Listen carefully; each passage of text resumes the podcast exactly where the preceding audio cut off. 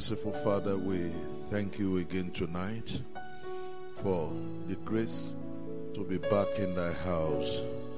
We thank you for your goodness unto us in the morning. And we're looking up unto you again for your visitation tonight. And Lord, you will come by in your home manner, O Lord, and break the bread of life. In the evening time when the sun was down, divers needs were brought into your presence. And the Bible said they all went home with joy. May that be our portion tonight. Be with the saints. You know their needs, you know their heart desires. According to your riches in glory, may you supply. May you make them happy. May you settle them, Lord. Establish your people. Lord, we want you to go before us in this new week to defeat every plan of the devil, to frustrate Satan in all his ways, and to open the windows of heaven that your blessings may pour upon us beyond what we have ever known. Grant it is our heart desire as we ask your blessings upon your word this time and ourselves in the name of Jesus Christ. Amen. The Lord bless you, saints. Glad to have you back in the house of the Lord tonight. Let's turn our uh, Bibles to Exodus chapter 1 again.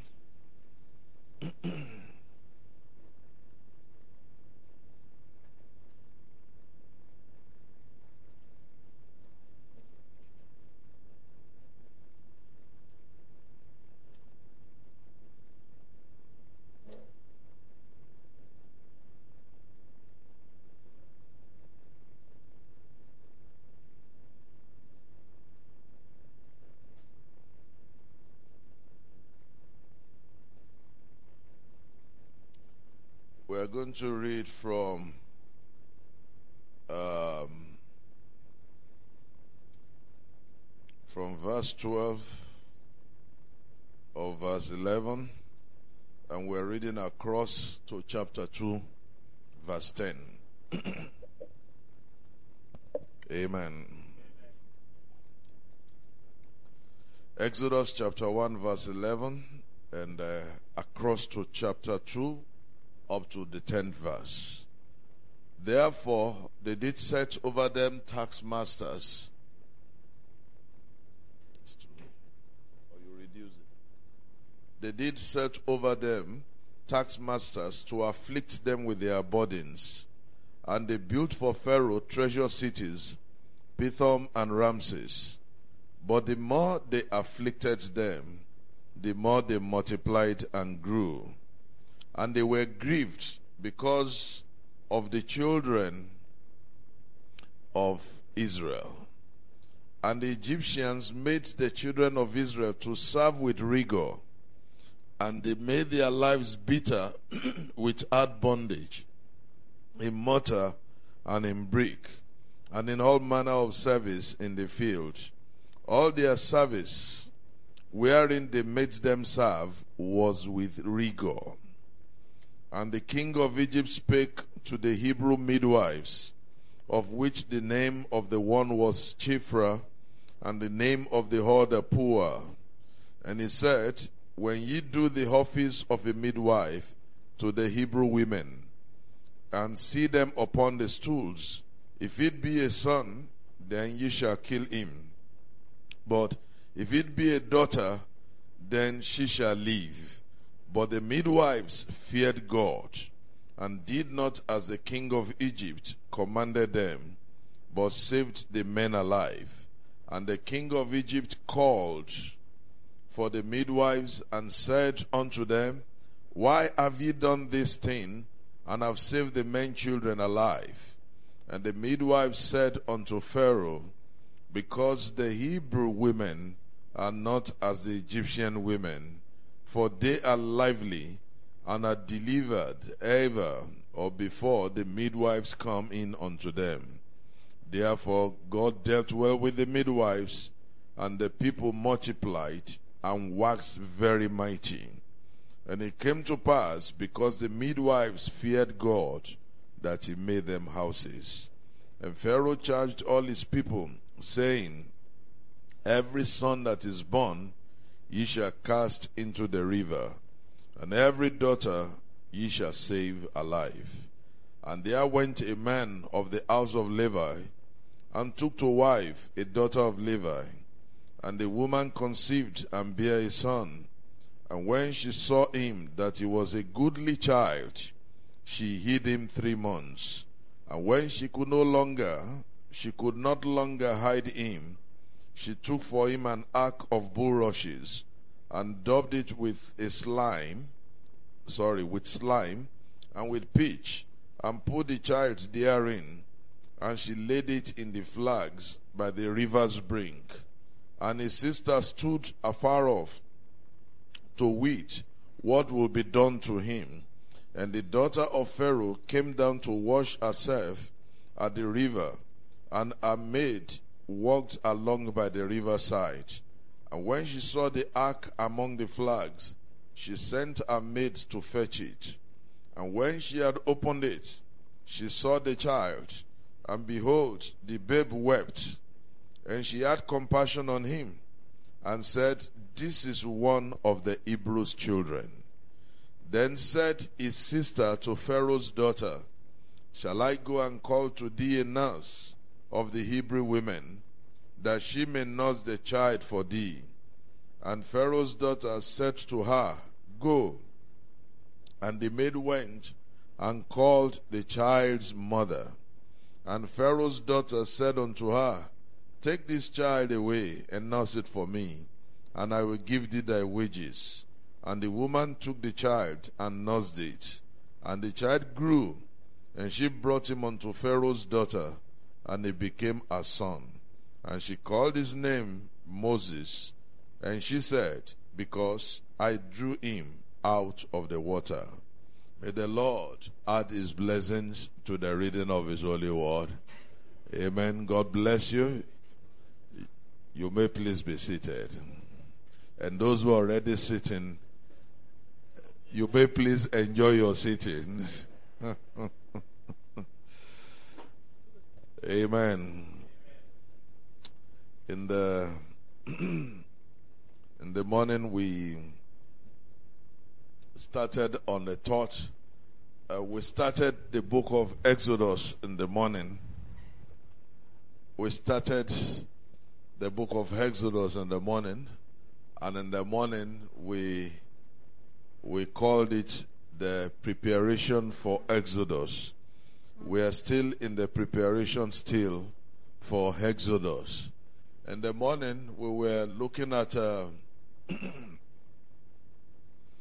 uh, we're looking at the background that brought about Exodus.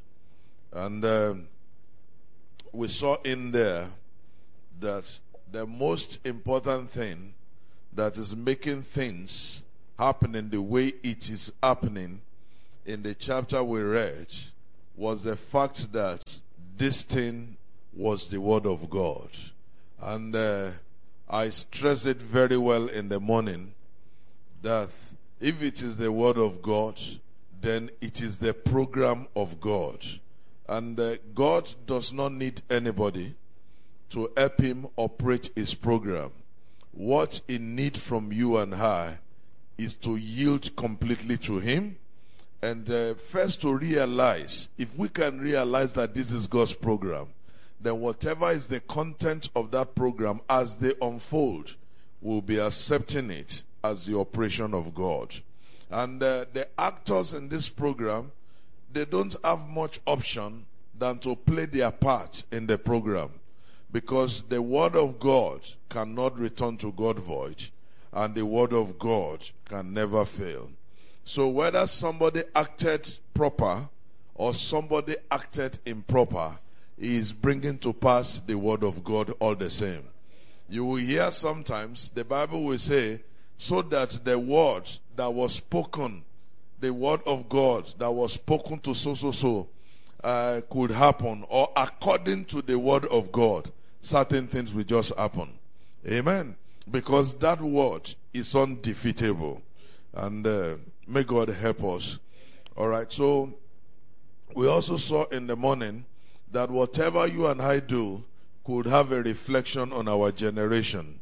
And uh, that was why I told you in the morning that it doesn't matter the family background you presently have. You can change it if it is not a good background. You can, you can change it by changing your ancestry. Amen. You can come to become part of Abraham's family. And uh, the only way we get to be part of Abraham's family is when we become connected to him by Christ and the faith that Abraham has. Then whatever has been against you, whatever is intended to be against you, and whatever is currently against you is knocked out completely. And you become a victor, you become a free man. Amen. So, we also showed us in the morning I couldn't, I won't be able to go through all this because I'm seeing new faces. God bless you, Brother Ofort. Amen. You are welcome in Jesus' name. Amen. And God bless you, Brother Joe. You are welcome back. Where's Brother Samson Wanji? He should be back. He was in Awaya this morning. Amen. God bless him also. Praise God. So I'm just trying to give them a little recap. And uh, we told us in the morning that what made the Exodus become necessary at the time it happened, even though it's in God's program like that, it's because a Pharaoh that knew not Joseph. And uh, I explained what that meant to you in the morning. Amen. The prophet actually said, a Pharaoh that knew not the blessings of Joseph.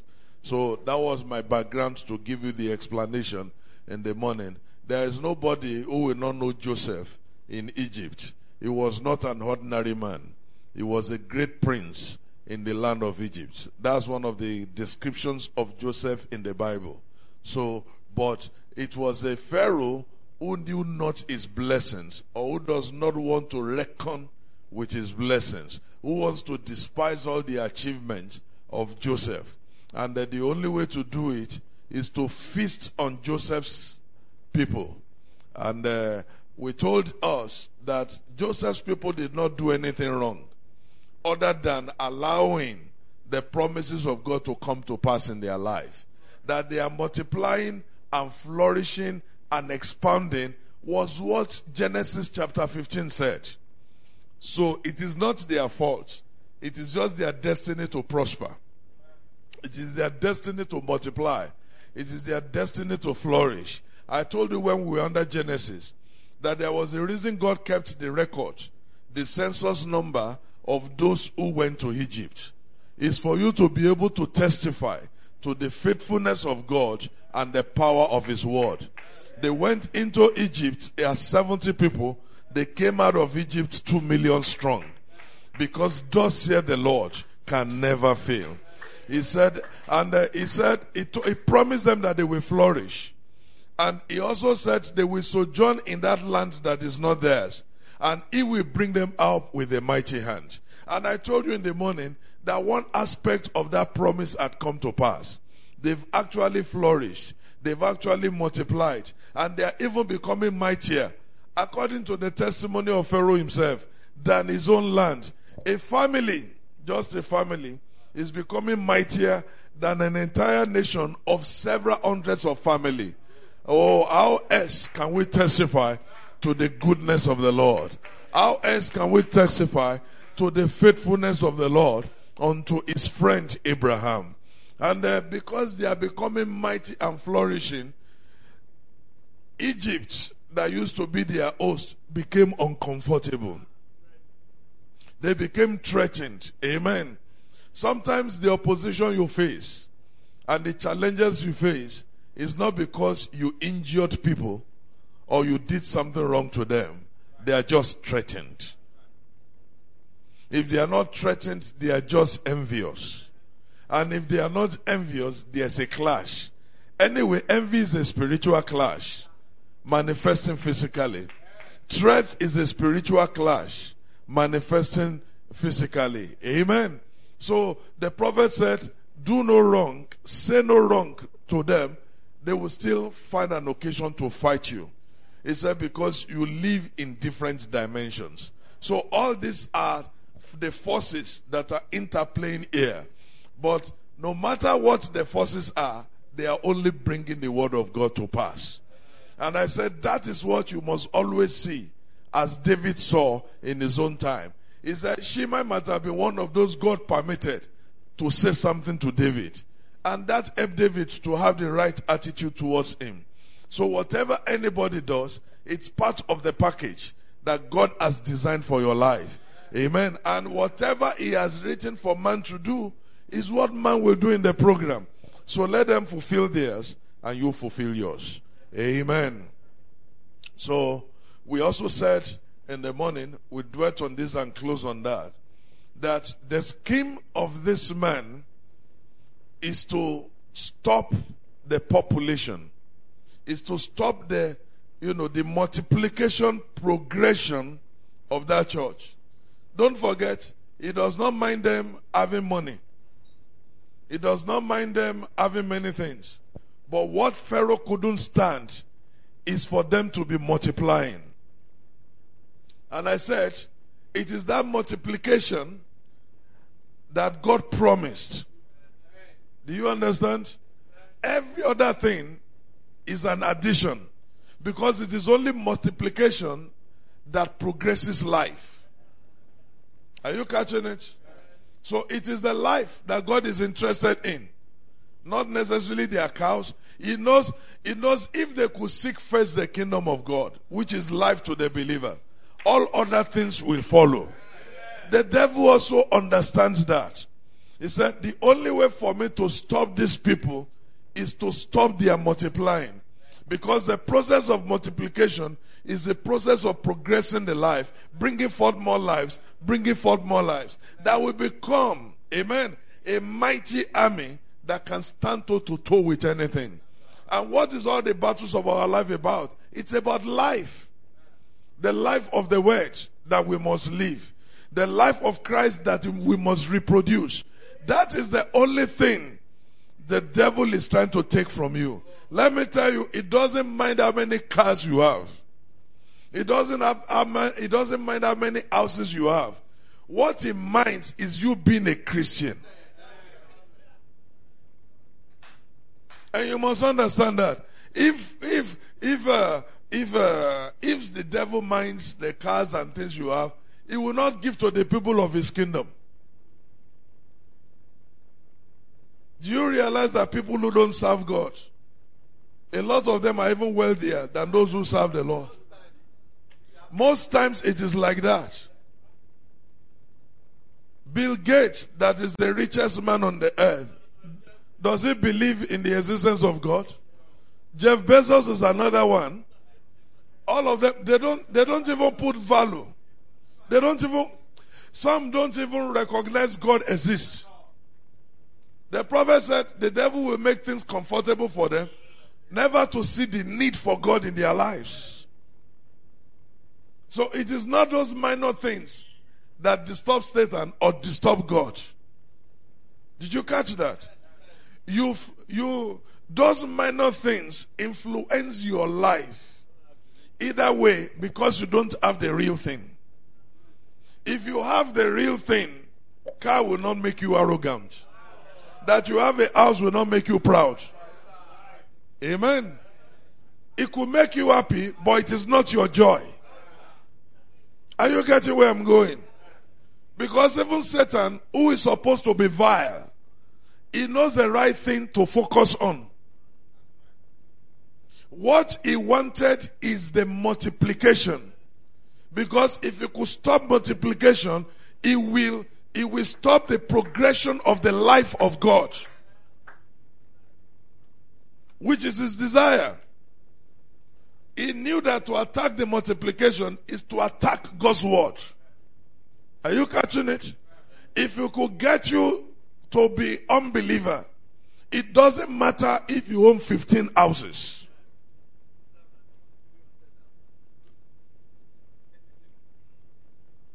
He attacks those things. Let church listen to me. He attacks those things, your properties, not because he's interested in them. He attacks your properties in order to get you to denounce Christ. Did you see that? And you can look at it through the entire scriptures. When he came to attack Job, what was he attacking? He was attacking every Job had, everything Job had. In order to make Job to curse God. Because it is in denying God that he has truncated. He has eventually dealt a blow to the life, to the multiplication of Job. Because Job is expected to reproduce Christ. Church of God, I told you in the morning, I said, I will show you why God was so delighted in those midwives. Do you remember? He was delighted in those midwives because the midwives became instruments to propagate the life. Remember, this journey was physical. So the multiplication of those people was important to God. Whereas he had 70 witnesses that went in there, he came out with 2 million witnesses. God was trying to populate his own kingdom. And this is the reason you are here. To become the reproduction of Christ and to bring forth Christ. Why are we preaching? To be impregnated with the word so that you can reproduce the life of Christ. You will see the connection very soon. This is what the devil is interested in attacking. Then when he couldn't do that, he said, give me Job himself. Let me attack Job. What did he say? He said, all that a man has, he will give for his life. It is your life. More importantly, spiritual life that the devil is interested in. That is the only thing he's pulling with God. If you could get your life, he gets you to be his subject and his worshipper. Are you catching it? But if he cannot get that, he hasn't gotten nothing. Thanks be to God. He cannot get our lives. All the people of the earth will worship him, except those whose names are in the Lamb's book of life. Paul said, What shall separate us from the love of God? That love is the life of God. What shall stop us from loving God? What shall stop us from becoming the reproduction, the bride of Christ that we carry the seed of Christ? Amen. Do you see why he was attacking the sons more than the girls? Because they are the continuation, they are the only one who carries life to do what? To bring a reproduction of that life. He said, go and kill them. That's what he's interested in.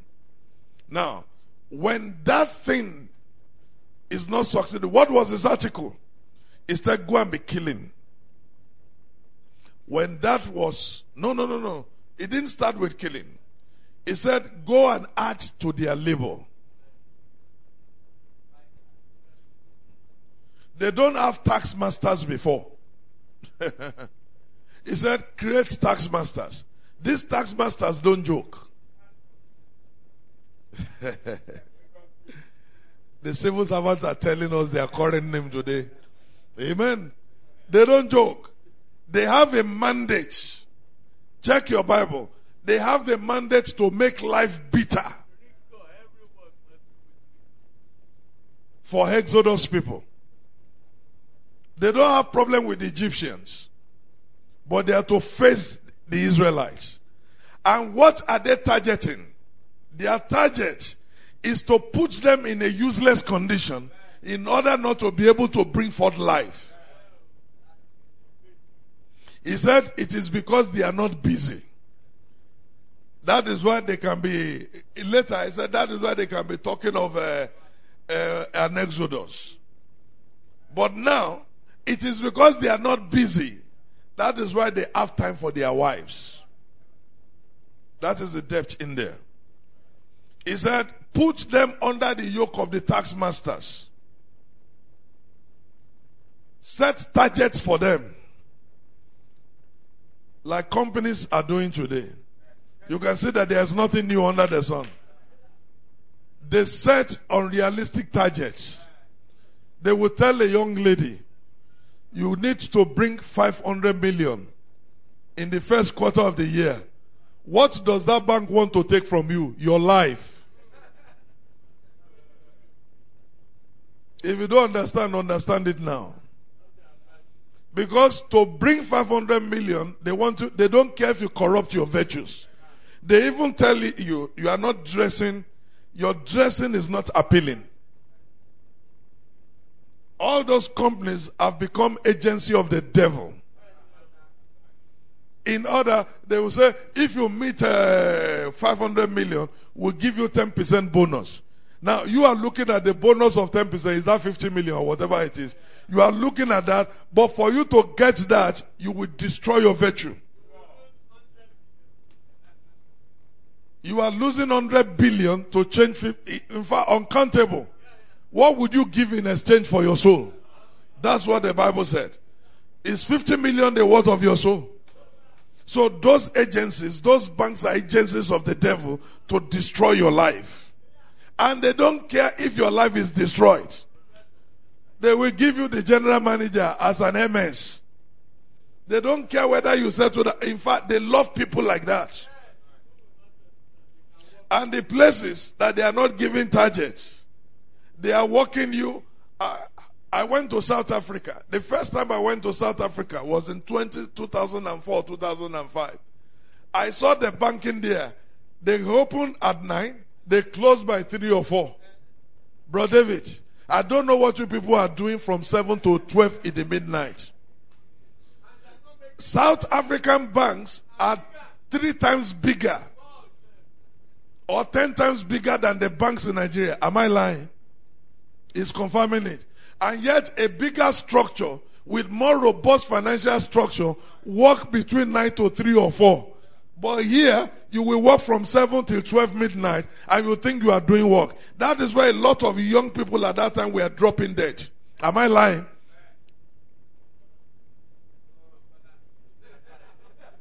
I'm just using, I'm just using contemporary situation to give you a picture of what it was then. And to let you know that there is nothing new under the sun. The old target is to destroy your life. You will make money that you will never have the time to spend. The people with whom I graduated uh, in 1992, I saw some of them. They work, they are executive assistant. One was executive assistant to uh, Intercontinental MD at that time. I, I said, You are a very rich man now. He said, My brother, there is money, but there's no time to spend it. I said, Why? He said, Monday to Friday we are working. Saturday we are working. Sunday we are working. I said, even Sunday you are working. I said, you are making the money of the devil. Because I know how committed these guys were to Christ before. But this time around, they have no time. They are making blood money. And some of them are dead today. This particular guy I told, I, I, I told you of, saw me some you know, a year or two after, I said, ah, how are you? He said, what are, how is your bank? He said, I'm not there again. I said, why? He said, I almost died. He said, in my, in the, in the MD's office, he said about five people died. I said, who was killing them? He said, fatigue. and stress. He said, so I sat down one day. I said, is this how I will make the money and I will die? Say, I resigned. I said, so what are you doing? He said, I am pleased to be selling shirts. And I'm telling you, he said, it gives me peace of mind. I'm so relaxed. I walk at my pace. He said, I never know what it is to sit with the family. I never know what it is for us to just go out on the weekend. He said, even my family, my wife and children are thanking God on my behalf. I'm not joking. That was what he told me. It was the tax masters of Egypt. He said, make their life bitter. Give them rigor. And in the process, the man who has gone from morning till night, how will he have time for his wife? That was what Pharaoh did, wanted. And why was he wanting that? Because he wanted to stop life Anything, church, let me say this, that trade your relationship, that put your relationship at stake between you and God is coming for your life. I don't care how much that job is lucrative. Some years ago, they gave me a job at Road Tune Transport Motors. Road Tune is one of the biggest transport network in the country. For those who are hold enough at that time. And they felt that with the position they are giving me as a young man is a promising position. You can even rise to be general manager. God bless you. I'm coming to it now. you can. They bought all they held all kind of franchises of vehicles on this road. Especially if you are going to South South, it is road to motors or none. And it's my privilege to work in a company like that. Then after the interview, when they have adopted that they are, I'm employed, they said, any questions? I said, yes. I said, how many days of the week do we work? They said, good question. He said, you work, it initially said, you work Monday to Saturday. Ah, I said, so no breathing space. Then the other one said, you better tell him correctly. Then I said, what is correct? He said, we work Sunday to Sunday. I said, son what? He said, Sunday to Sunday. I said, ah. I said, is the Sunday an option or not? They said, it is not an option. Is it a shift or not? They said, it is not a shift. I said, uh, well, I am sorry. If you cannot shift Sunday, I have to shift myself. And the guy said, what do you mean? Any job that take away my Sunday, I cannot do it. The one said, ah, what is wrong with you? Do you mean you want to drop this? I said, I will drop it for something more valuable to me. I never resumed a road tune. Today, where is road tune? Some of you born 25 years ago, did you ever hear what any road tune? You didn't hear road tune. You see that? So this is how I will have thrown away my life with road tune. Road tune is no more by the grace of God I am here.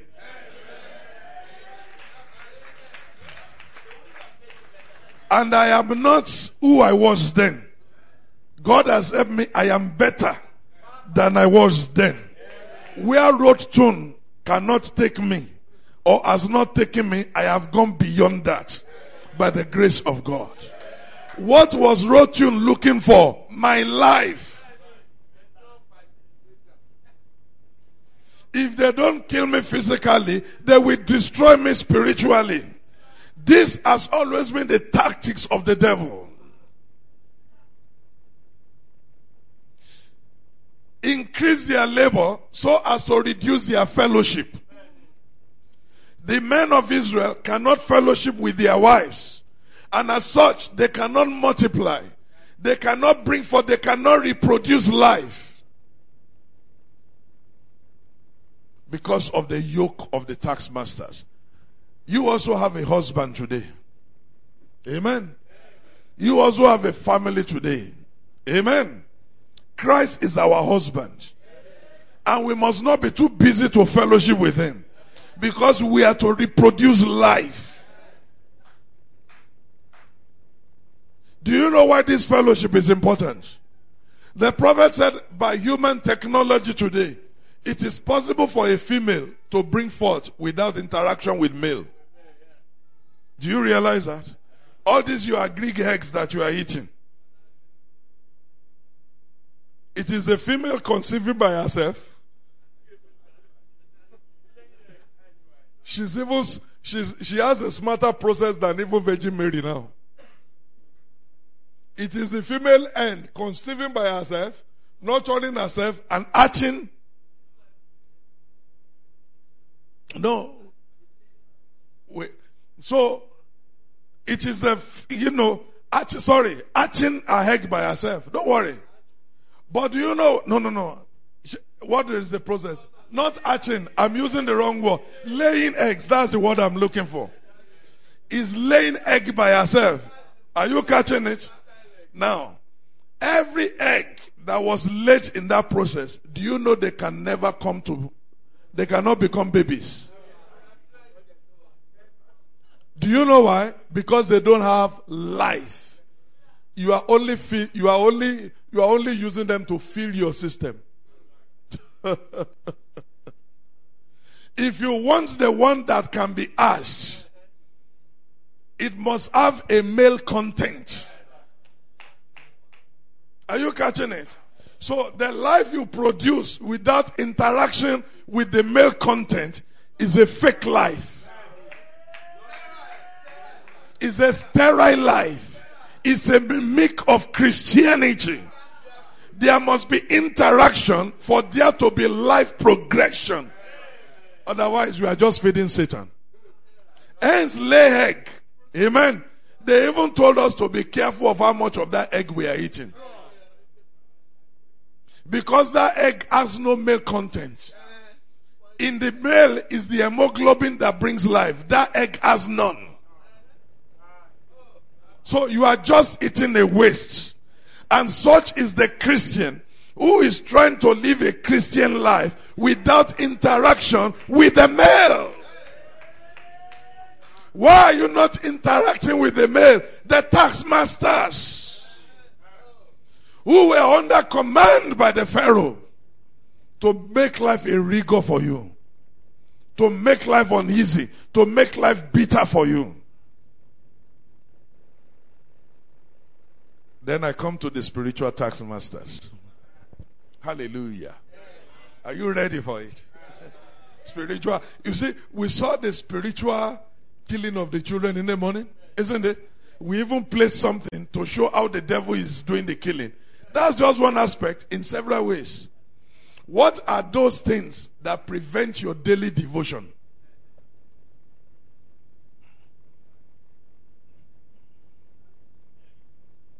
Mm-hmm. Uh, you say, some of you will be smart. If I ask, have you read your Bible today? You say, we read. It's family altar. The one a lot of you are conditioned to read. You are conditioned because even many of us who are adults, amen. Some of you have been doing it from cradle. I know a lot of you were even being brought to the family altar since the time you were in the womb. Your mama will sit with you in the womb. He will even pray and prophesy into your life. Now, till you were born, till you have grown now, some of you are still not used to family altar or its timing. They still have to call you and wait for you. They still have to wake you. There is danger in that. Amen? Because many of you will grow to have families tomorrow. You cannot give what you don't have. And a lot of you, because of tiredness of the tax master, you wake up just in time to freshen up. You tell the family, do the prayer, we shall meet. If you are doing that, you are under the yoke of the tax masters. We shall meet. Okay, in the evening, the tax master kept you away. The sister and the baby and the children have prayed before you come in. In the morning, you just woke up in time to leave. And some of you, you leave and you, you leave home at unholy hours. Because you have to catch up. Oh yes, I'm talking of realities. 3 a.m., 4 a.m. You say, I cannot wake up the family at that time. You go. Then you come back at 11 a.m. The family is already sleeping. 11 p.m. The family is already sleeping. You are under the yoke of the tax masters. Even your Saturdays are not free.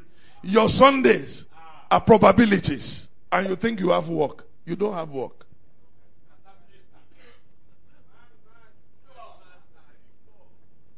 You say, but the job pays me enough. That is your value.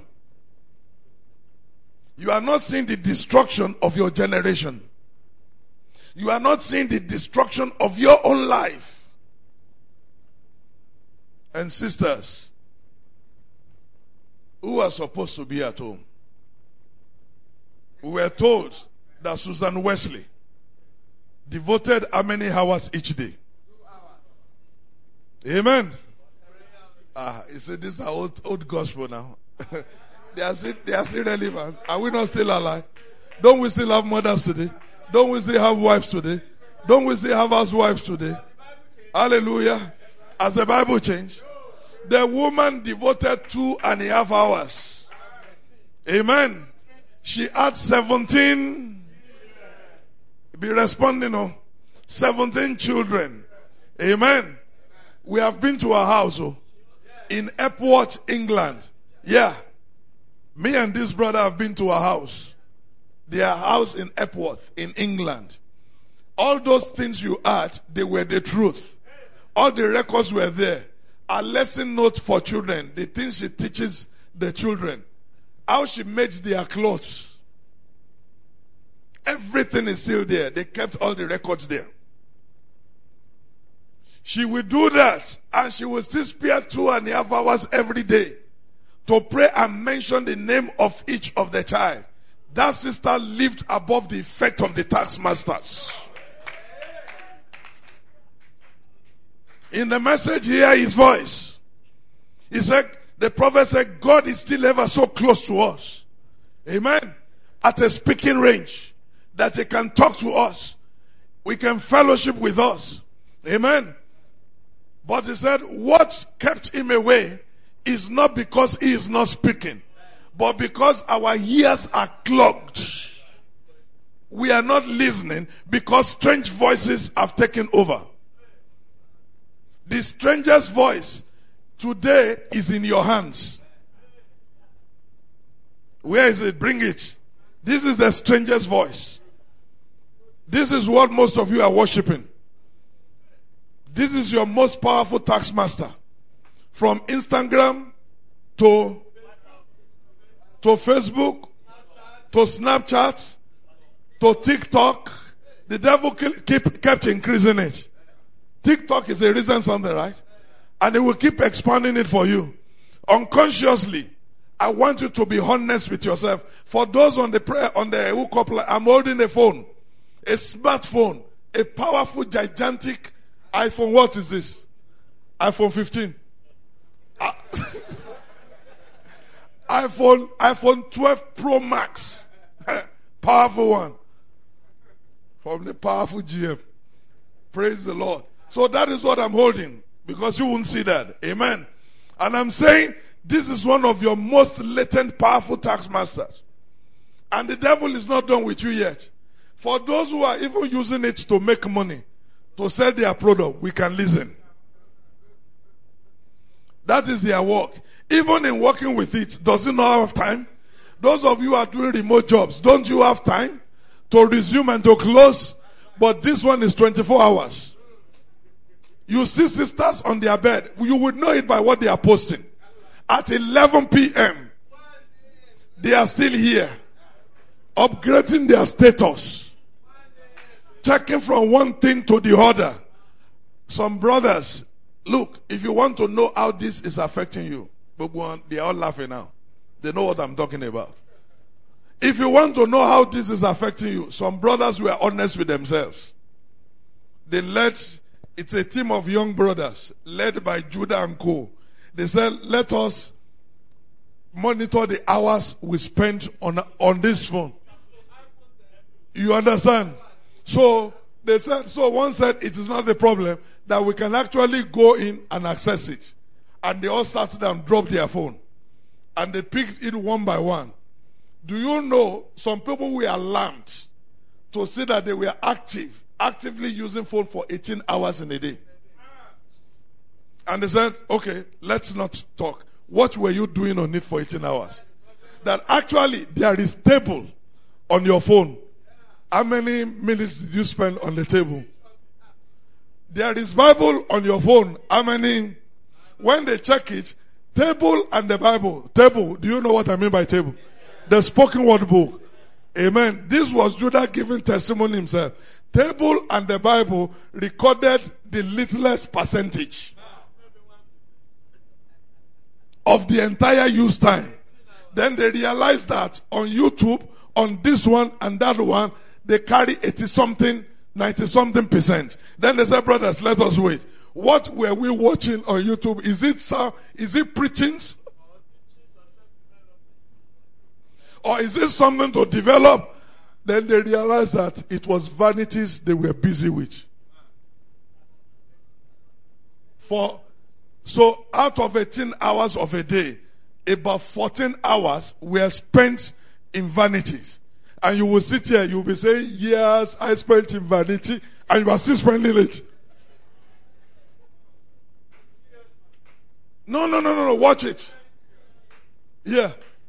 Even Judah and the brother who carried the highest of uh, a, a table and Bible, they said they were still not comfortable with their percentages. But they scared over half of the time on table and Bible. He said, when we look at what we were doing, we are still not proud of ourselves as Christians. Sometimes you need that soul search in order to help yourself so that you don't think we are just making life miserable for you. This is your tax master. Sorry, I'm, I touched something wrong. This is your tax master.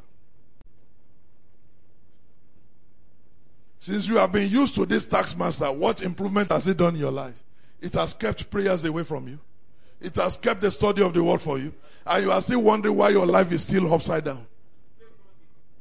And it drained your money. A lot of you have become so addicted that you can even beg to buy airtime.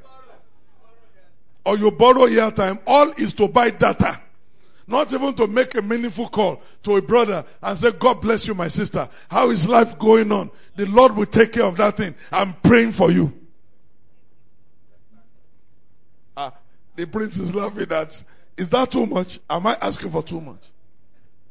Praise the Lord. I can see some quietness, isn't it? So that means you got to do something about it. Because you are under the power of the modern day tax masters. What you must realize today is that the tax masters is not making noise, but is more effective than those ones that were carrying us whip. These ones are very psychedelic, but they will achieve even far much more in your life than those who are carrying pain. They made it seem harmless. You are unconscious of it. But be honest with yourself. When you go home tonight, do what I say. Check all the apps and look at the hours you are spending. If God gave us 24 hours, shouldn't we at least give him a tithe of our time? Shouldn't that be the minimum? How many of us are doing that? I'm not talking of family altar in the morning and at night. Your personal devotion, your personal consecrations, and you did things in your life that needed a change. You need things that needs to be corrected. You have things that you need to look up unto God for, for a deliverance or for a breakthrough. And yet the tax masters will not let you do it.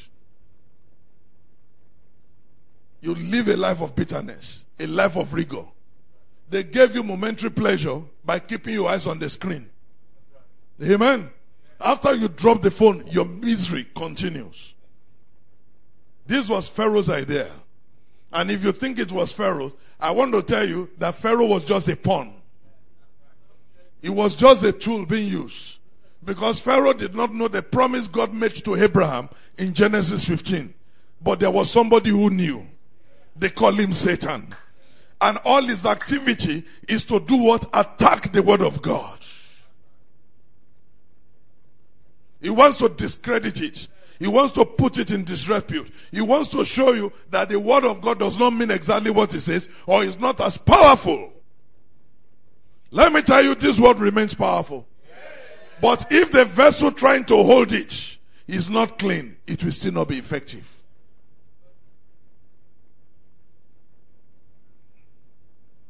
Are you blessed? Am I too hot for you? These things will help you and I. The tax masters increase their labor for no reason. They were not lazy. They were doing their job. When they were doing the job before increased labor, were they not living well by their wages? Increased labor does not necessarily mean increased wages. When they set all those targets for you, they know you cannot meet it. They know the commission can never come to you Because it's demons that congregated in your board meeting to set the target. You were, yes, you were seeing human beings, but it's actually demons. It is beyond human to imagine, to tell you, do anything, you must get that money here. They don't care whether you bear brother Luke or sister Ruth.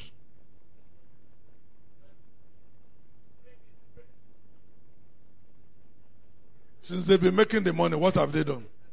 Have they improved the country? They don't set that kind of target in South Africa, close here. And yet, upon all your targets, you've not been able to come to the value of their financial, uh, what do you call it? Financial what? Here is an auditor of bank for many years. He's confirming what I'm saying. So you will know that their growing big is not their utmost concern of the devil, is to destroy your lives. Let me say it again. Any job that tampers with your relationship with God, you are working for the devil.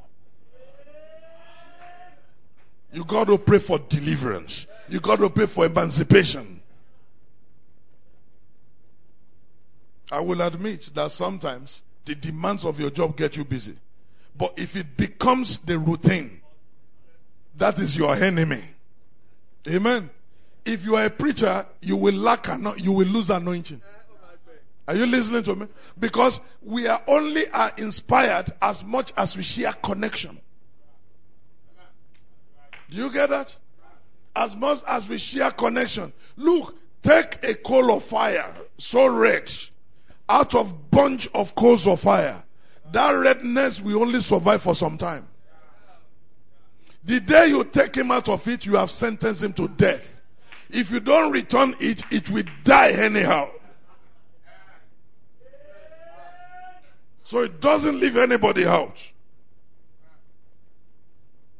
We must nourish our lives and we must prepare ourselves to come to you. All you do is to nourish your life by the word of the Lord. But the preacher nourishes his life. Amen. Then he also studied to be an approved workman. Now, if anything is tampering with that and you can't rise above it, it has become your enemy. Let me share with you the life of the prophet. For you to know certain things are possible. The prophet was like what we call electricity staff. In our country, they call them NEPA staff. Amen? There was a time he was reading meters. And there was a time he was in charge of running the wires and setting the poles. He will do that all day. Till about six in the evening or five. That's why for most of them overseas, their services starts from seven, eight o'clock. Yeah, PM. Up till now. When he finishes that, he will start attending to sick calls from about 7 till 12 a.m. or 1 a.m. Then he knows that he must leave for work around 6 again in the morning. So when they attend to sick calls till 12 or 1, or sometimes till 2, depending on how much they are, he will sit like this to sleep. He said, I sat on the chair to sleep. So that he won't oversleep. Because he must still wake up and have moments with God in prayers and study, then go out. Wasn't that a life? And he was faithful to that for about 17 years. Until God said, ah, ah, ah, ah. We're expanding this grace beyond this. You can't continue. So this is how much sacrifice we make in order not to have excuse for not doing the right thing. But if all that failed, then that job has become your enemy. You got to start prayer of Exodus. because one of the things that inspired the prayer of the church was the need to be free from the burden of the tax masters. Some of us, you don't know you have tax masters. Let me tell you, it's time you start having phone fast.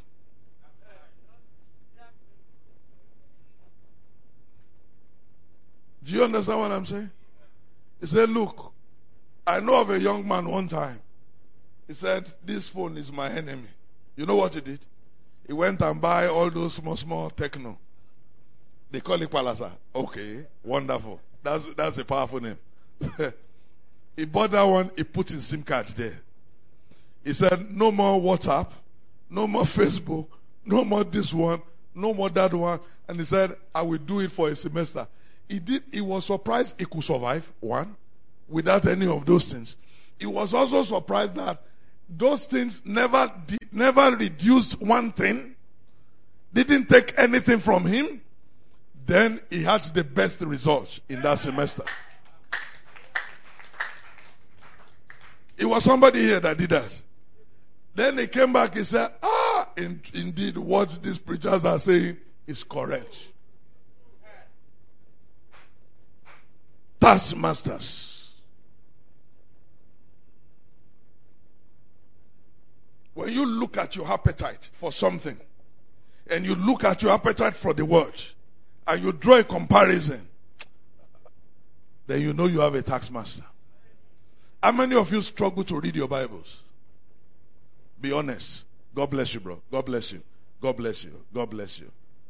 Honest people are raising their hands. The Lord will heal your struggle. He will give you victory.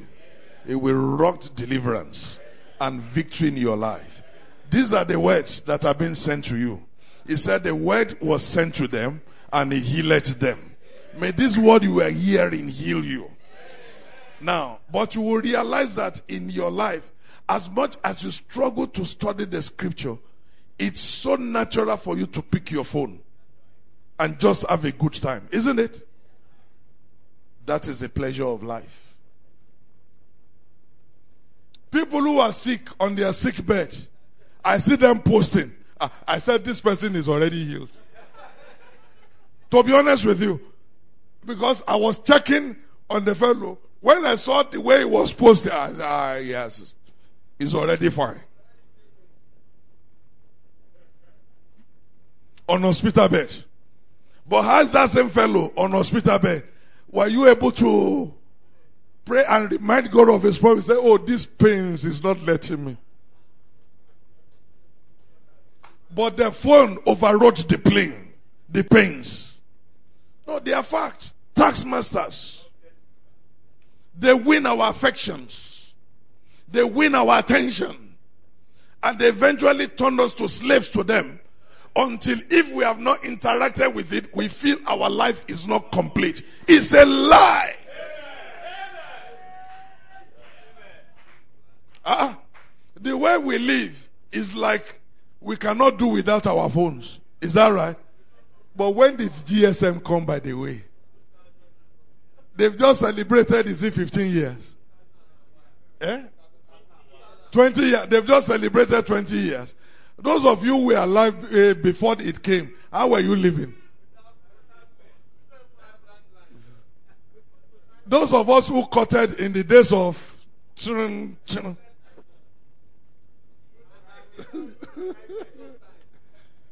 we have to cut by appointment. If we are not living in the same place, go to Broshola's office. I will call you by because very few of you, the people are working in offices. It's either they come to my office. I was even privileged to be using Note 9 Note at that time. You see that? But we have to keep appointments in some brother's office. And she will keep appointments in that office. Then they will excuse us and we'll be talking. And I think we even still made much more success than they are doing today. Hmm. Bro, it was Brother who said that. He said even with all the technology, they are still divorcing. But the ones we did without those technology, they are still surviving. What is it to tell you? You don't actually need these things to survive. We thank God for them, but we must rule them. They must not rule us. How can something you buy start controlling your life? How can it become your master, your idol? And some of us, it is our self consciousness. If you ask me, some people should not have mirror in their house. Because that mirror is the tax master. It's not just phone. It could be anything. they are laughing. Ah. When they come inside, the first thing they they must pay homage to that mirror. Because they are too self-conscious. Ah, Is it me that is fine like this? Are you a peacock? This is the age of eagle. This is not the age of peacock.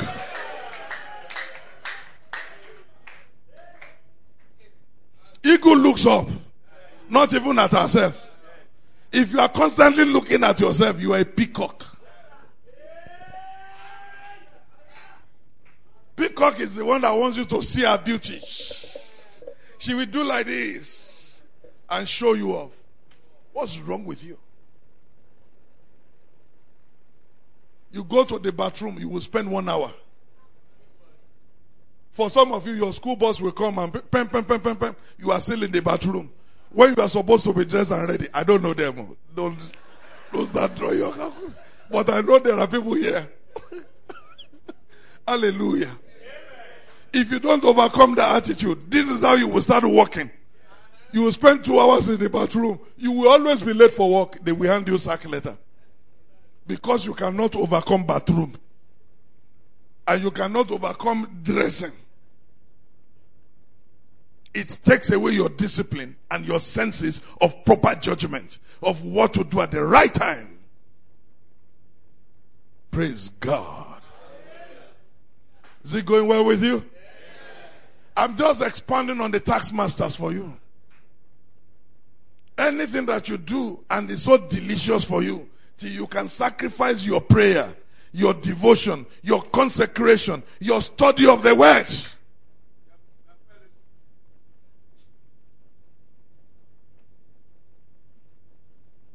Some of you brethren will sit together. Each of you will duck your head. Why did you come together, by the way? Is it not for fellowship?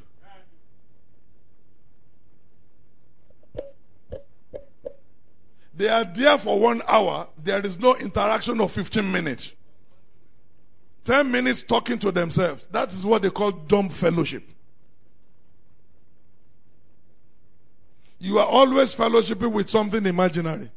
Even with people you don't know, you don't see. Tax masters.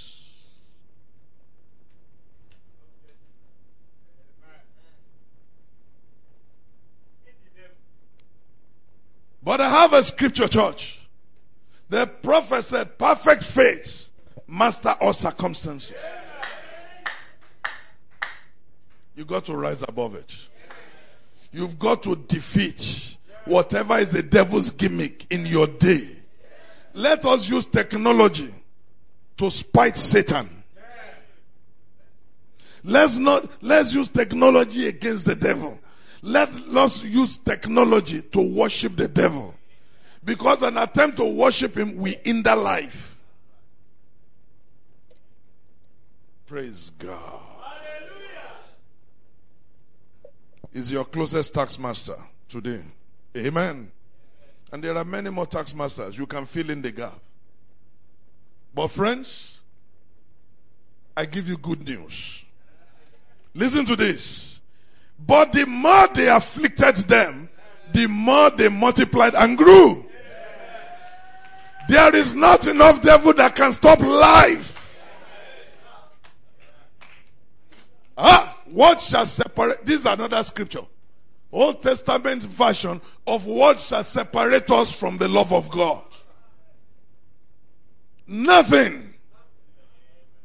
The more they afflicted, the more they increase their labor, the more they try to get them to get disconnected with God, Satan was missing the point. So let him bring all the armies of his tax masters. We will respond. We will carry the phone and listen to the message. We wouldn't even bother voice of God again. Give us spoken word books. They are already here. We will study our Bible. Amen. We will do things that is of eternal value, that are of eternal value to us. Yes, we shall also play on it. We shall relax our mind. Amen. We shall read news. we shall do things to give us a calmness, but we shall not live, we shall not worship anything here. Other than God, we will bring God into the phone and worship God there.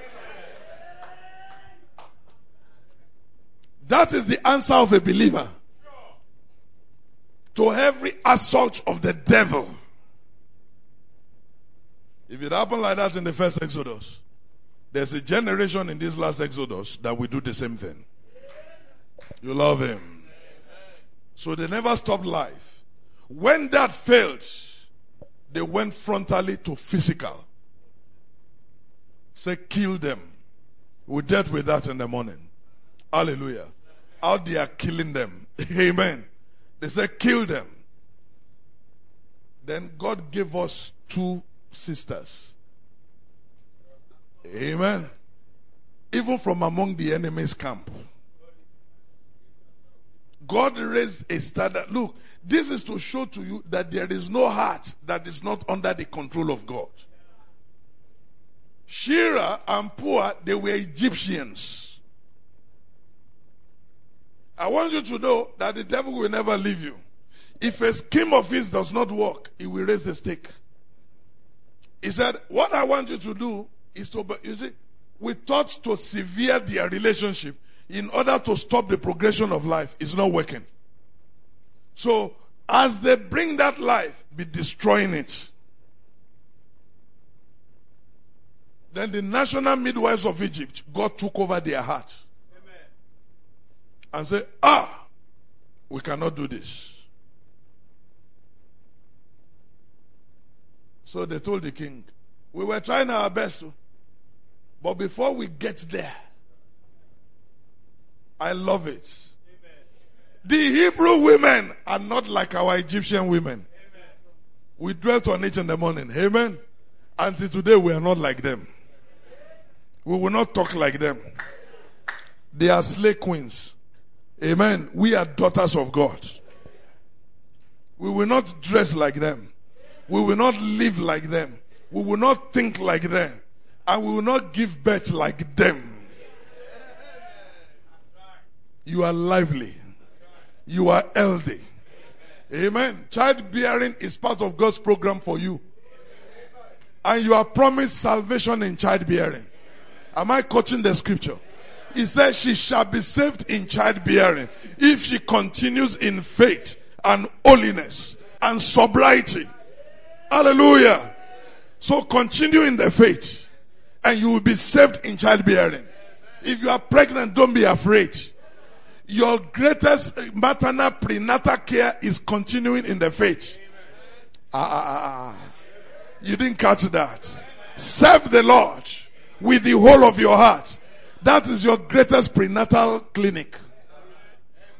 Whatever they tell you to use in the clinic, use it. But above all, serve the Lord. Don't deny the faith. You will be lively. You will be healthy. You will be strong. There will be no complication. Some of you were promised complication. Amen. If they are here tonight, about by prophecies. Ah, this child coming. We do this. Ah, it will kill you. It will take your life. I said, sister, which one do you want? Which one do you believe? This was the scripture I quoted for her. For about two of them. I said, the Bible didn't promise you death by childbirth. He said, you shall be saved in childbearing. If you continue in the faith, in holiness and sobriety. I said, sister, be sober. Be calm. Serve the Lord. And the Lord will stand for you. We've got the mother. We've got the baby. Very healthy. Growing fat. Hallelujah.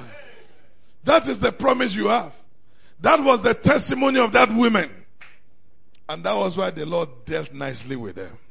Let me tell you, I believe I will see those sisters in glory. They might be Egyptians, it doesn't matter. You know why? There's a principle of the word. According to Matthew 5, if you were good, if you are kind to the believers, God will account it to you for righteousness. Where did we see you are hunger? Where did you see you are thirsty? When you where when were you in prison and we visited you? When you did to the least of these ones, you have done unto me. Amen. The Bible told me God dealt kindly with them. If He dealt kindly with them in life, He will do it in eternity. The Bible told me He made, God made them houses. He made their name a memorial in the land of Egypt. The Pharaoh that was confusing everything, do you know he has no name in the Bible? We only knew him by the title. But the Tanner record recorded Sister Puah. He recorded Sister Shiphrah. If they got an eternal record on the positive side, be careful, you will see them in glory. Gamaliel stood for the people of God in the second Exodus. The prophet says, such as Gamaliel and those like, who stood for God's people when they matter.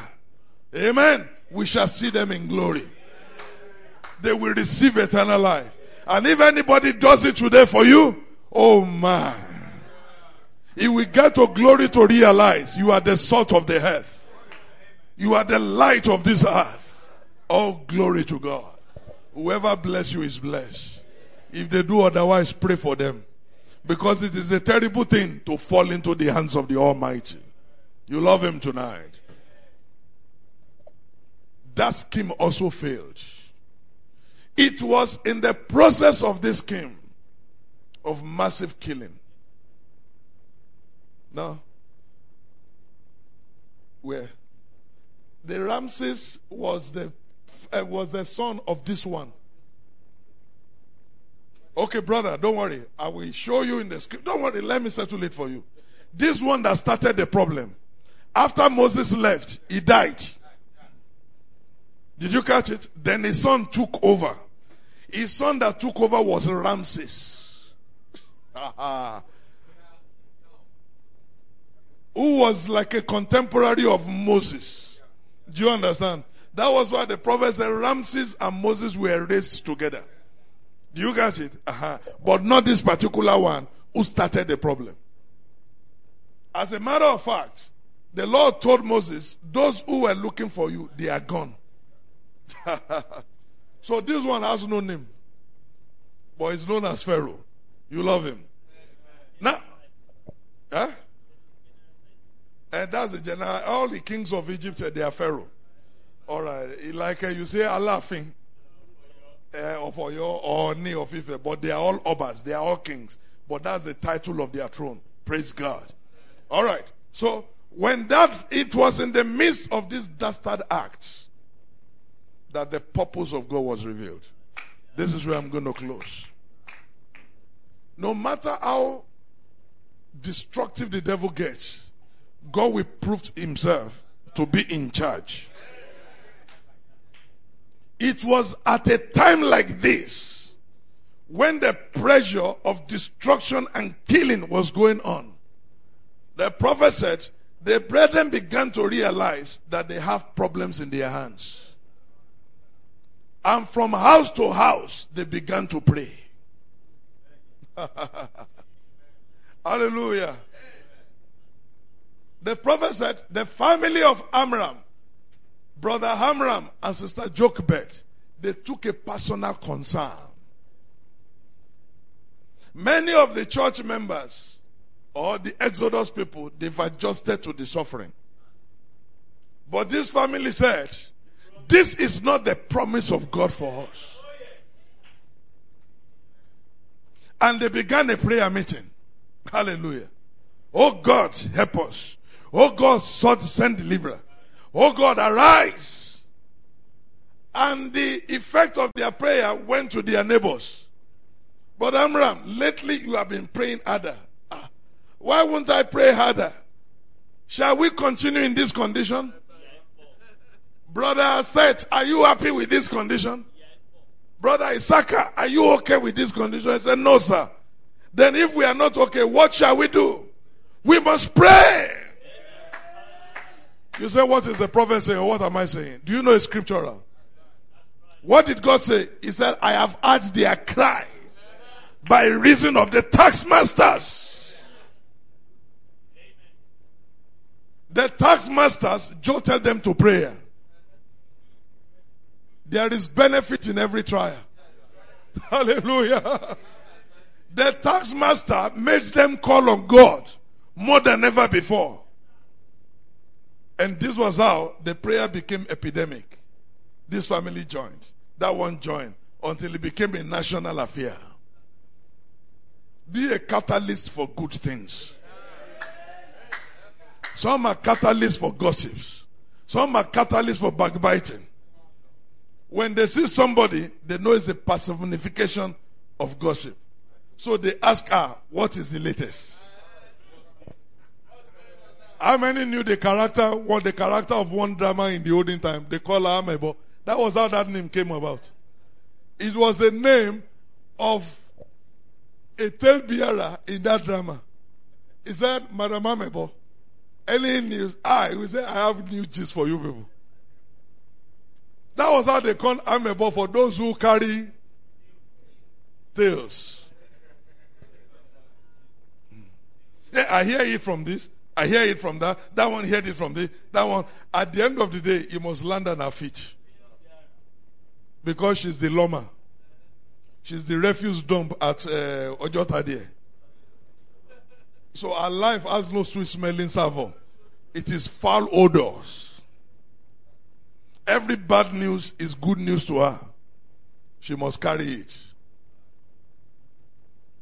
Why are you quiet on me? Are you guilty? Then repent. Hallelujah. If you're a tale bearer, your life is foul, full with bad odor.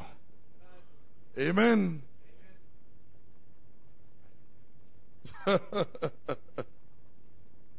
but this family, they were carriers of good things. They inspired prayers. When you go home, read teaching of Moses. You will see all I'm saying there.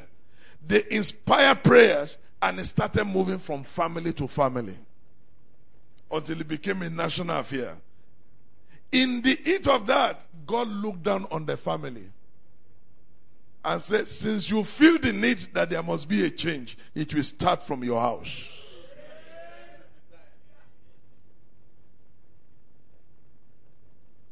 If I say, Lord, reward everybody by their passion, some of you will say, Don't say in Jesus' name. Because your own passion is fighting. Yours is strife. Yours is contention. Yours is backbiting. Yours is just problems. You are not from the generation of Ahab, but that's the way you behave. It's only Ahab that look for trouble where there is none. Brother Brown said he always has an axe to grind with everybody. When everything is peaceful, he is sad. He must create commotion. And he's so happy to be called for every problem. They will say, We have to come back to you again. What do you know about this problem? I'm the effective person, the problem creator. But this family, they were rewarded for their passion. Their passion is to look at the church. And when things are not going the way they should, if all they can do is to go on their knees and intercede for that church, or for that family, or for that brother, or even for that servant of the Lord, they will do it deliciously. There's a reward for everything. I believe the prophet. He said that revival started from that family. And since the revival and the realization that look, we must not get adjusted to this. And say, well, what can we do? We can do something. We can pray. God deposited our resources in the hand of every believer, whether rich or poor. There is one thing, amen, that all of us must have. You may not have naira, but have prayer. Learn to pray and to pray true. You don't need money to study the Bible. You don't need money to pray. In fact, when you don't have money, when you pray, money comes. So prayer bring those things. Hallelujah. Jabez prayed a prayer. He said, I have bought in my life, but I don't want it any longer. Turn around my captivity, O Lord. What solved this problem? He prayed unto God. Hannah prayed unto God in Shiloh and she changed her status. It will still happen again today. If we do it sincerely, a broken and a contrite spirit, God promised not to despise. Pray. How do I go in Christian life? Study the word and pray. Every day. That's what the word says, Samuel. Study the word and that's what the word say. Hey, study the word and hey, Prince, that's what the word says. Study the word and and all of you here, because you are waiting, say, ah, he's talking to them there. Let me talk to you here too. Study the word and Pastor Joshua, study the word and praise God, amen. All the young children, study the word and God bless you all.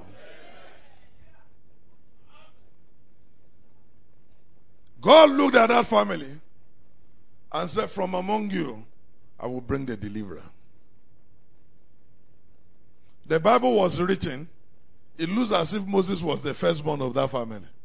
Because he said, and Aaron went to look for a wife among the children of Levi, and uh, it's because Moses is taking the centerpiece. There was an Aaron before Moses. There was a Miriam already before Moses. Amen. But because God was narrowing his focus to that guy at that time, and that child was born in the season of destruction. Let me tell you, if God is on the beach, all seasons are okay.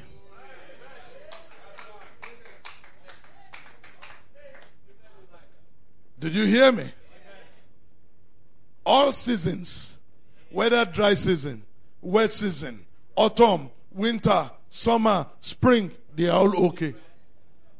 Because God is not bound by seasons. He's the master of all circumstances. Are you catching it?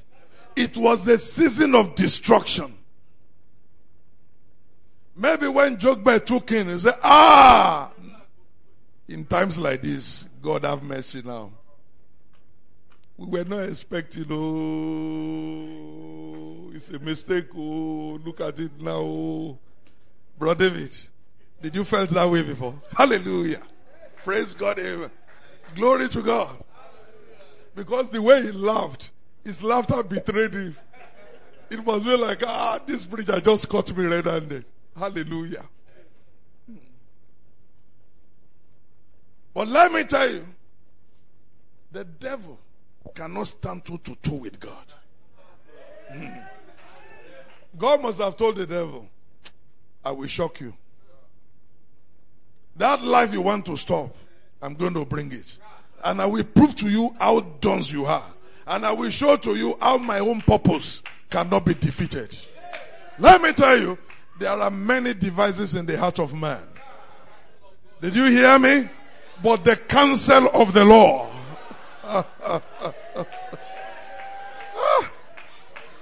I hope you are applying it to your life. I hope you are realizing that if you are God's program, you are unstoppable. I hope you are realizing that you are too connected to be frustrated. I hope your values are lining up properly. When we get the kingdom understanding properly, every other thing in our life will fall in line. Said, Thou preparest a table before me. In the presence of who? Ah, when your yam is coming up, let us cover it. It doesn't operate like that in God's kingdom. My children are laughing at what kind of what kind of say, yam is coming up, let us cover it. She laughs. God said I won't cover it. God displayed it. Amen. In the presence of my thou anointed my head with and the enemy couldn't stop it. And the cup over. Ah.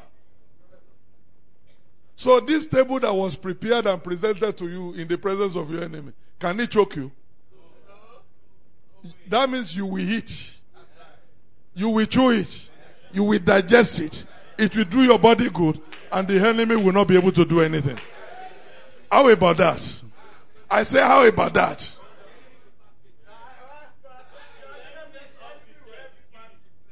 And when you finish, the devil can clear the table and wash the plate and arrange them properly for the next meal that will happen in his presence. That is the God that I serve. Hey, God could have waited for Pharaoh to finish his rampage. Then bring Moses. He said, You, I will show to you that all your activity is nothing. I was born in due season. You know. There's no better time for me to come than the time I came. Amen. And I will serve my purpose. Same thing you and I. It doesn't matter if your parent felt otherwise. You were born in the right season. Yes, sir. Moses was born at such a time. and God hasn't finished. The Bible said when Jochebed, that's her name, saw that she was a proper child. If you're a child of God, you are a proper child. Brother Abraham said, no matter what our children looks like now, they are the best class of children. And he said, he said why? He said because they are our children. And why? Because we are the children of God. So don't speak evil on them. Don't be too frustrated to curse them. Leave them alone. They are running their own virus. Hallelujah. In a due and appointed season, the Lord will turn things around. One of the brothers, nice great brothers around us, came to my house last Thursday. And at a point, he was talking to me about our last daughter. And she started, eh, and tears were coming from his eyes. And I said, my brother, don't worry. I said, the girl is only running her symptoms. A virus, is running a virus. I said, you know, virus at their time. Amen. I said, they have their cycle. Let's just manage the girl. The virus won't kill her. She will return. Then she brightened up. I said, she will return. Don't kill yourself over it. She will come back. Then he brightened up and said, really? I started giving all kind of testimonies. I was sharing the scriptures and the message. I said, do you know one of the blessings that God allocated to us in these last days that we don't realize is a blessing of thou and thy house. Hey, Eh, you must relate with that. When you see the promises, whatever the misbehavior of those children are will diminish in your eyes. It's whatever you choose to keep your eyes on. I keep my eyes on the promise. No matter what a child does, keep your eyes on the promise. It's a condition that came, it must go. But the promises will remain. Hallelujah. I said, brighten on my brother. She's only running a viral time. After virus, she will be healed. She will be delivered. She will be freed. And by the time I share those wonderful scriptures and message, oh, my brother brightened up. And we got into other discussions. Our children are proper children. Moses was a what? Proper child. Goodly, nice looking, healthy boy. Say we will feed this one to the to Pharaoh's vampire. is not possible. I will hide this one. It's against the king's commandment, but I will take care of this one. And she hid him for months. Three months. And the Lord said, now release him. ah, at three months old, God said, release the boy. The prophet said it like this in the teaching of Moses. He said, God told her, if you keep her, if you keep him, you will lose him. But if you hand him over, you will get him. My, ah, your parents, is that easy at such a time? And by the way, release him to what? release him to the river full of crocodiles. Ah, that's a double tragedy, isn't it? So, if Pharaoh didn't get him, crocodile will get him. If crocodile didn't get him, Pharaoh will get him anyhow. But let me tell you, this is God's program. But in faith, Amram and Jochebed, they put the child in a basket and put him on River Nile. God told Satan, be watching, follow me. You think, you think, you think you can do anything without my. He said, let me tell you, I will teach you a lesson in purpose. That my purpose can never be different. Satan, listen, this is your nemesis. This little boy is your nemesis. It will shake you. It will throw down your kingdom. It will destroy your power.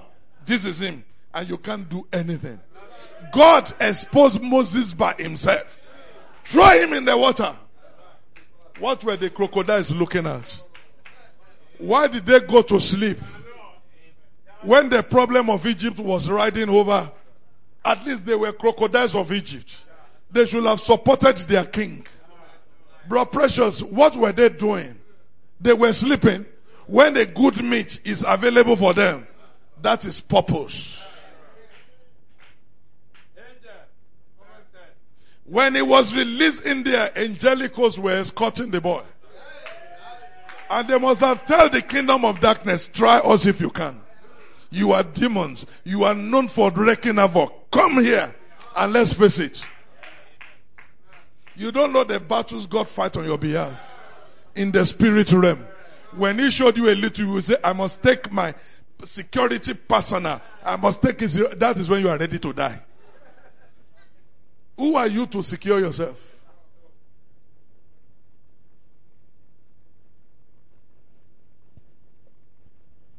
And they were guiding. And Miriam, barefooted in the river, the crocodile couldn't even attack her. Strange water creatures couldn't attack her. Nothing stung Miriam in the river, and the Lord was guiding the part of the basket to where? To the same house of Pharaoh. God said, I'm taking the battle by myself to the palace.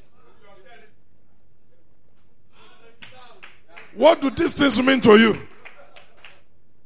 Why didn't God take and go and hide the child in the bulrushes and begin to feed him by the angel? And he will grow up and come back from the wilderness and say, Where's the Pharaoh? I'm ready for him.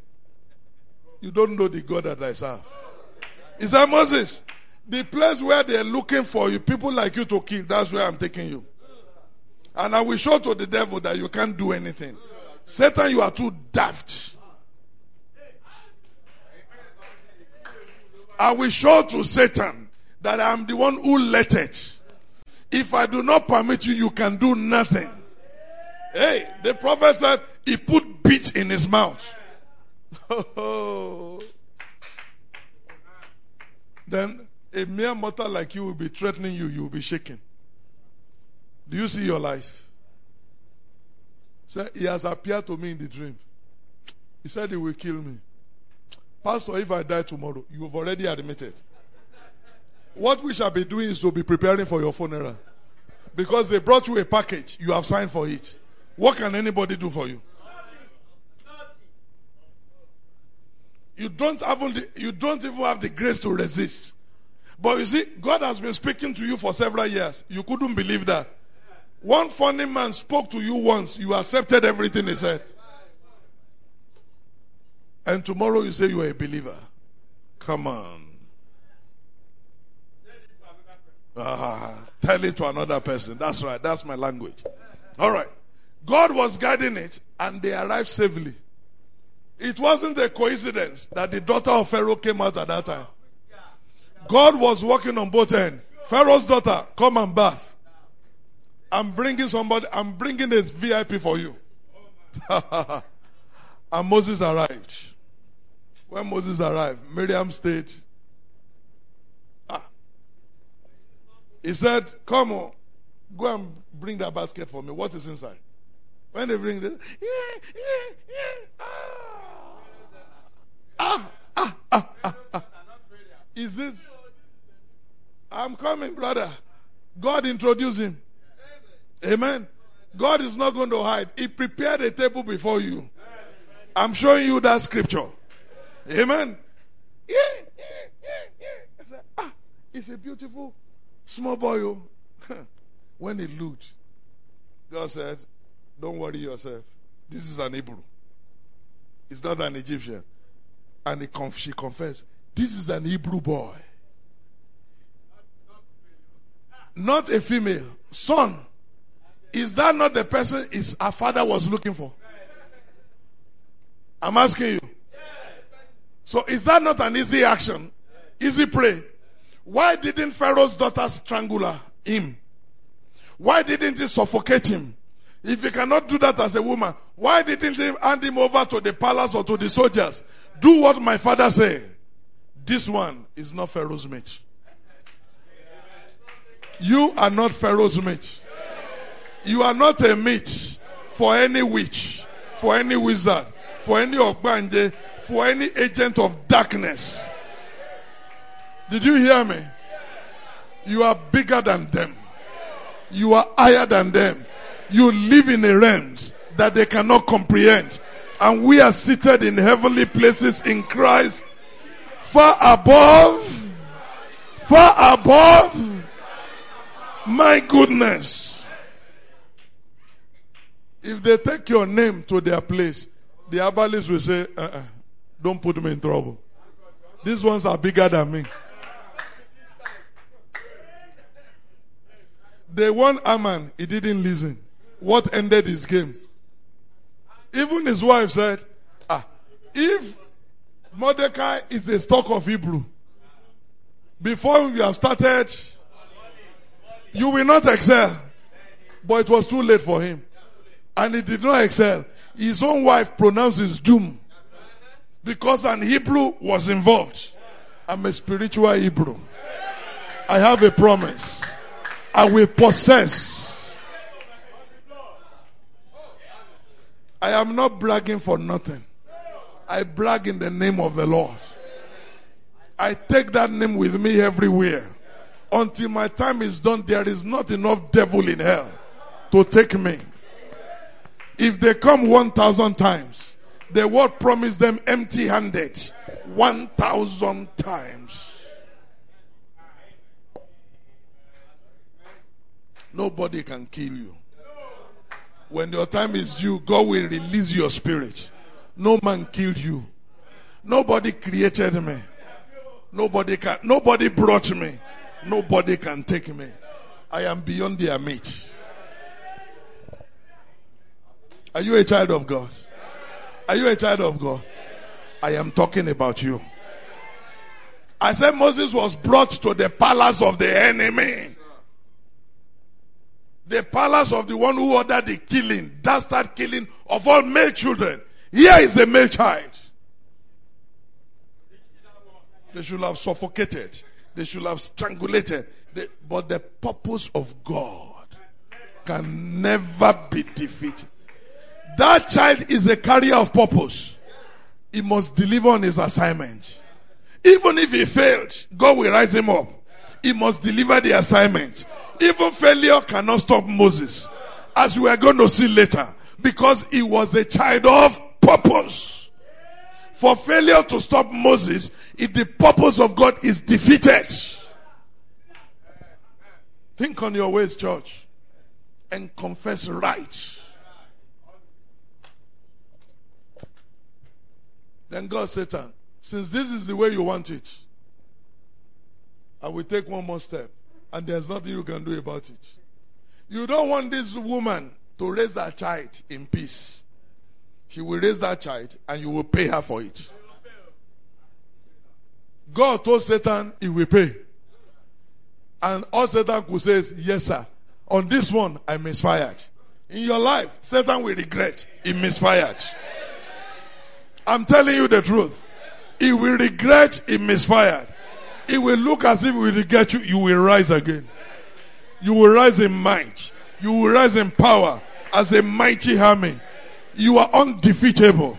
I'm not fantasizing. I'm giving you thus saith the Lord. Because it is here. The things we read, they are to give us rapturing faith.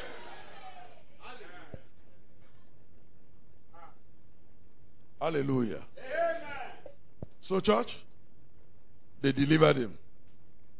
And they carried him. Ah, here's an Hebrew son. What will I do with this boy? The Bible, before the lady could gather a thought, God put the compassion of that child. The heart of the kings and the potentates are in the hands of God. God will get anything he wants. Even from the cruelest of creature.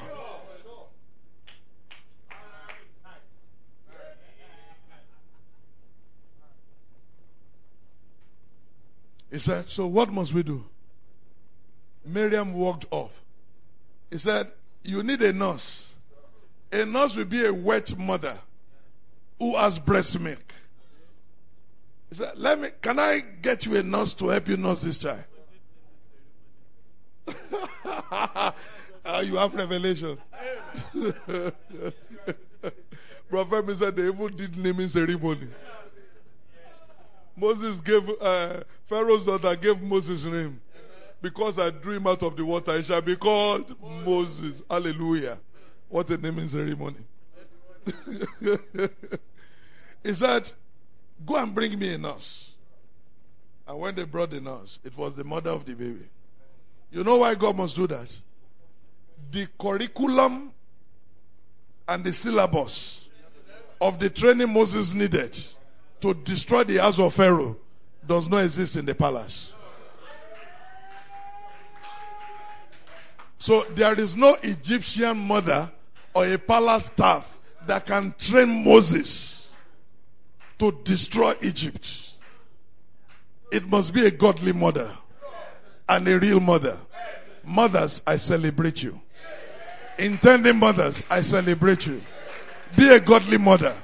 Because in you, in your earthen vessel, as God puts what it takes to destroy the kingdom of darkness.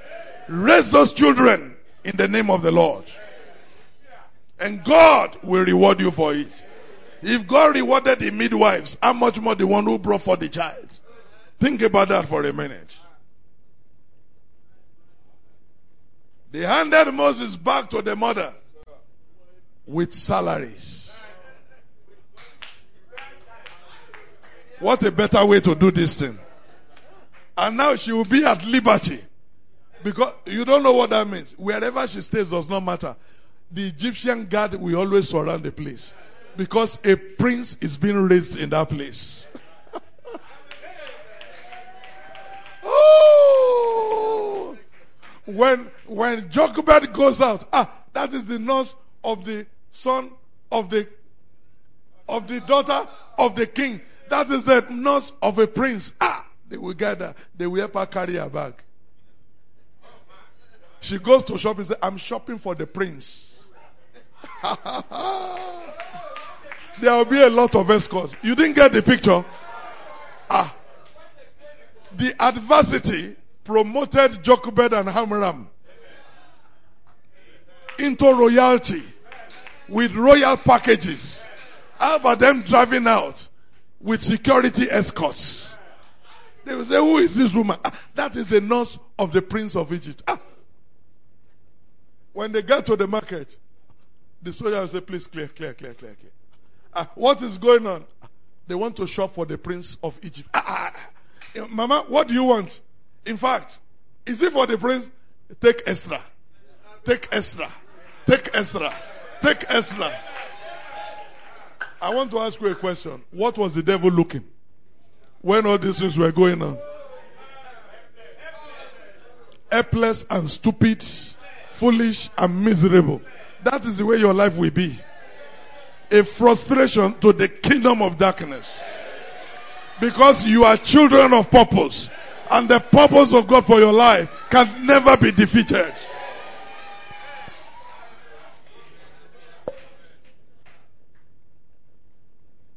And the mother was raising the child.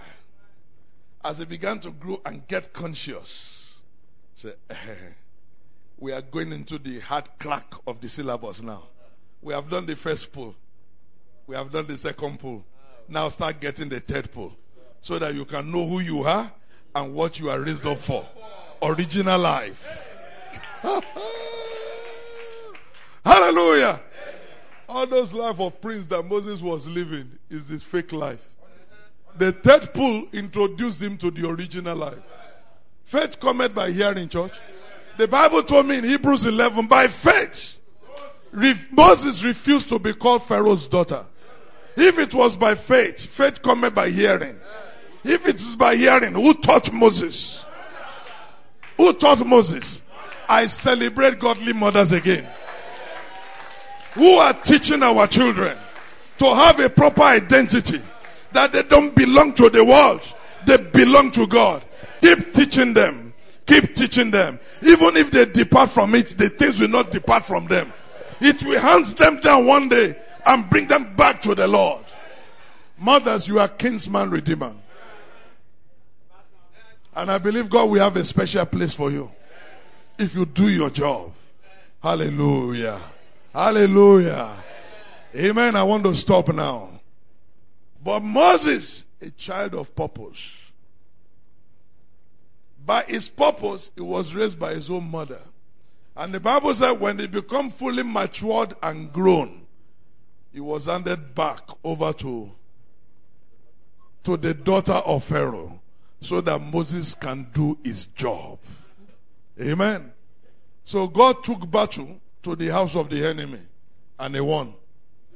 David never waited for Goliath to come. He ran towards him. So in us is the power to launch offensive and to also be defensive.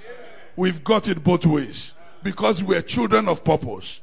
And our purpose will preserve us. The purpose of Moses preserving. We're going to live a life. We're going to look at a life who made an attempt. We're going to look at a life who was taught how to allow God to run the program. We're going to look at a life that failed. And we're going to look at a life that rose out of failure and became the masterpiece of all time. God bless you. As we journey together. Shalom.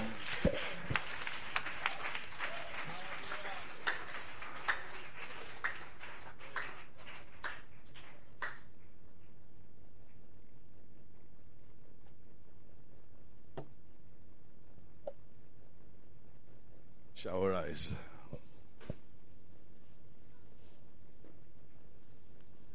Heavenly Father, we thank you tonight. You taught us that these written things are written for our examples. In the Sunday school, we were told that all scriptures they are profitable for every blessing. That the child of God will be thoroughly furnished unto all good works. This is what you have shown to us again tonight. We thank you for the high serve of this hour that has made us not to see story, but to see the Bible as a book of life. And in these experiences, we can relate them to our lives. And it's giving us real hope. It's giving us new faith. It's giving us a new momentum that we can make it.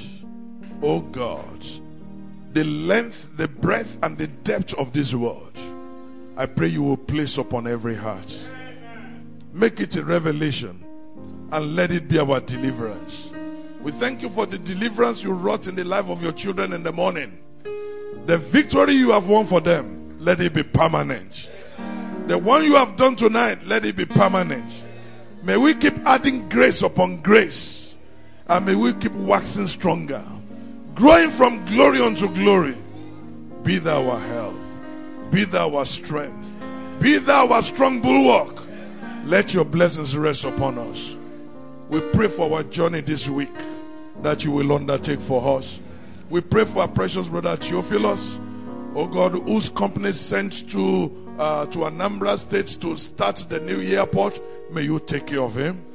Oh God, they might have a temporary stop to come back and go thereafter.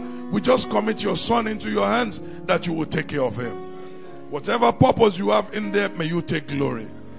All the all the programs are ahead, may you undertake. Oh God, we pray for the widow of your of your servants that you will give him strength, even in this hour. Some reality moments are coming. May you be a help. May you be the help of the family of the Okoros. Be the help of the Akintolas. Give them comfort, oh God, and make a way for all your children who are going for that trip. Let your mercy and your blessings rest. Take care of our weak, O God. Our needs may you meet, O God. Our battles may you fight.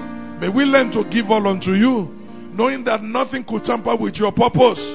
Give us grace to stand. Give us grace to believe. Give make our faith to work stronger. Bless us, O God. Be with the pastor. Be with the rest of the ministers. Be with the officers in the church. Be with every family. Oh God, pass through the audience of your people. Don't pass no one by. Oh, take glory, Master. Till Wednesday, may you keep us in fellowship with you and with one another. And when we shall gather again, let it be more glorious. Keep raising it higher and higher till we shall see our Lord Christ. Thank you, Father. Whatsoever is the determinate counsel of the devil, tonight we cancel it. Every ordinance written against us, may you cancel them. Wipe them out, O God, that we might ride roughshod over the power of darkness and possess the gates of the enemy. Bless our children, Lord. They are not meet or pray for the devil. The word they have had, give them strength. May He give them power. Oh God, may He give power to every believers. Oh God, to live a holy life. To put things around us under check and under control. Give us divine discipline. That our time might be spent to your glory. Thank you, Father. In Jesus Christ's name we pray. Amen. God bless you, saints.